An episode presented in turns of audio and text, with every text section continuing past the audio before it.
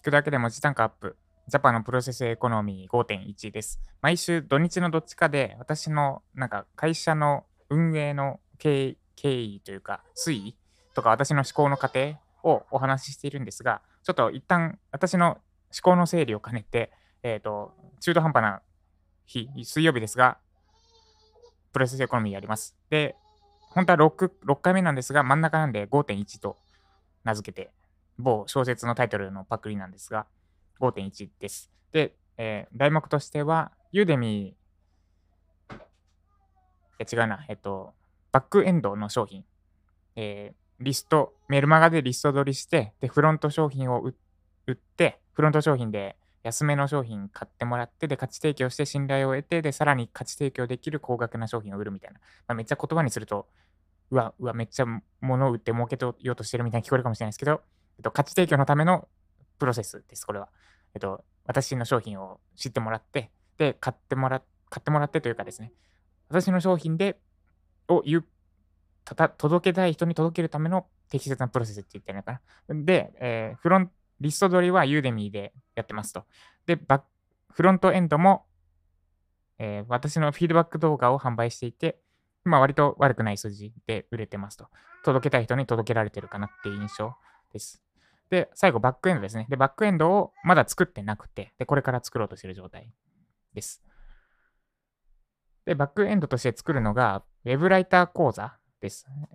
なんですが、その前に目次ですね。目次としては、やっぱ Twitter 機能してなかったなっていう話と、あと、ユーデミー内で、ボーナスレクチャーとして最後に、えっ、ー、と、なんて言うんだ、プロモーションを入れられるんですが、それがボーナスレクチャーって名前なんですね。でそのプロモーションが機能してなくねって思った話と、あと、ペルソナを過去の自分ってするのちょっと微妙かもなって思った話の3本立てです。で、ま、前提として、バックエンドとなる、バックエンド商品である Web ライター講座を今、開発中というか、設計段階ですね。設計中です。で、作るにあたって、私のフロントの商品を買っていただいていて、かつ、対象になりそうな方にインタビューを昨日から始めています。今のウェブライターとしての悩みとか、あるいは過去に買った講座とそのいまいちだったところとかを聞いて、で、その辺を踏まえて、その人の悩み解決できるような商品を作っていくみたいな感じですね。で、インタビューしてってるんですが、で、私を知ったきっかけを聞いていて、で、一つ、まあ二つほどあったんですが、他の人にお勧めされたパターン、あの、誰々さんからいいって聞いて、で、受けましたみたいな。これめっちゃ嬉しいですよね。もう口コミ、口コミです。理想の、理想の広がり方って言ったらいいのかな。これは多分、いい商品じゃないとこうはならない。だからめっちゃ嬉しいです。で、もう一つのパターンが、Google で検索したら、ユーデミのコース、私のユーデミのコースが出てきた。ウェブライター LP で検索したら、私のあのウェブライター向けランディングページ講座が普通に出てきたらしいです。うわ、ユーデミ強いよって思ったんですけど。だから検索ですね。で、今のところ、その Twitter で見て入ってきたって人は一人もいない状態なんですね。で、多分メルマガ自体はいると思うんですけど、そこからフロント買ってくれたって人が、もしかしたらいるのかもしれないけど、今のところいないって感じですね。で、やっぱ Twitter あんまり意味なかったな。まあ私が使い切れ、使いこなせなかったってのもあるんですけど、なんでやめてよかった？別にやめてもよかったなと思ったってのと、他の経緯で入ってくるから、やっぱそうですね。いらななくてもどうにかなるなっていうか、なくていいなって思ったって話ですね。だ別に集客は他で機能してるんで、そう、Twitter 機能してなかったし、まあ削って正解だったなと思った話です。これが一つ目。で、二つ目がボーナスレクチャー機能してる機能してなくねって思った話ですね。ユーデミのコースの最後に、えー、また忘れた、プロモーションを入れられて、それがボーナスレクチャーって名前で、で、そこでメルマガ登録を促せるんですけど、昨日聞いた方の話だと、私のメルマガ入った経緯が、ユーデミのコース、私のコース受けて、で、あ、めっちゃわかりやすいってなって、で、Google で私、ジャパソンを検索して、で、そこからメルマガ登録したって言ったんですね。あれ、ボーナスレクチャーどうしたって思って。で、これ、インタビュー中にちょっと違和感感じたんだけど、もっと深掘りすればよかったなと思ったんですけど、あ、あそうなんですね。で、済ませちゃって、で、インタビュー終わって、お風呂入ってる最中に、あれ、さっき、ジャパソンってググってメルマガ登録したって言ってなかったみたいに思い出して、で、あれ、ボーナスレクチャーは、ボーナスレクチャー見なかったですかって、ちょっと後で、なまあ、メールで聞いてみようかなと思ってるんですけど、だから、ボーナスレクチャーからあんまり、ボーナスレクチャーでメルマガ登録、むしろ存在に気づかれてないかもしれないと思ったので、ちょっとここ、なんか対策しなきゃなって思ってます。で、実際数字も出てきていて、なんか、ネットで検索しても、ジャパソンのメルマガ出なくしたんですね。まあ、インノーインデックス、インデックス解除した状態で、Google 検索で出ないようにしたんですが、そっから、なんか、ユーデミの受講生増えてる割に、メルマガの流入減ってる気がして、だから、一旦戻すかもしれないですね。戻すか、一旦検索からも入れるようにするか、ボーナスレクチャーの方を回収するかですね。もっと気づいてもらえるように。まあ動画入れればいいのかなと思ってるんですけど。なんでここはちょっと、ボーナスレクチャー、あれって思った話ですね。で、ここれって、まあ、メルマガのスタンド内で分析できればいいんですけど、流入元までは見れないんですよね。どのランディングページから入ってきたかは見れるけど、Google 検索で表示するメルマガ登録のページと、ユーデミ、ユーデミ受講後に表示するページを分ければいいんですけど、今のところ分ける必要をあんまり感じてなくて、なんか各情報が一緒だから、本当は分けた方がいいんですけど、まだその段階じゃないっていうのかな。コストかかるし、メンテの手間もかかるし、今そこに、そこじゃないって思ってて、まあいいか。だからヒヒアリングしてみて思思わぬ情報を得たって感じですね。まあ、なんで、ボーナスレクチャーの部分ちょっと直そうと思います。で、続いて最後、ペルソナを過去の自分にするのは、ちょっと微妙かもって話です。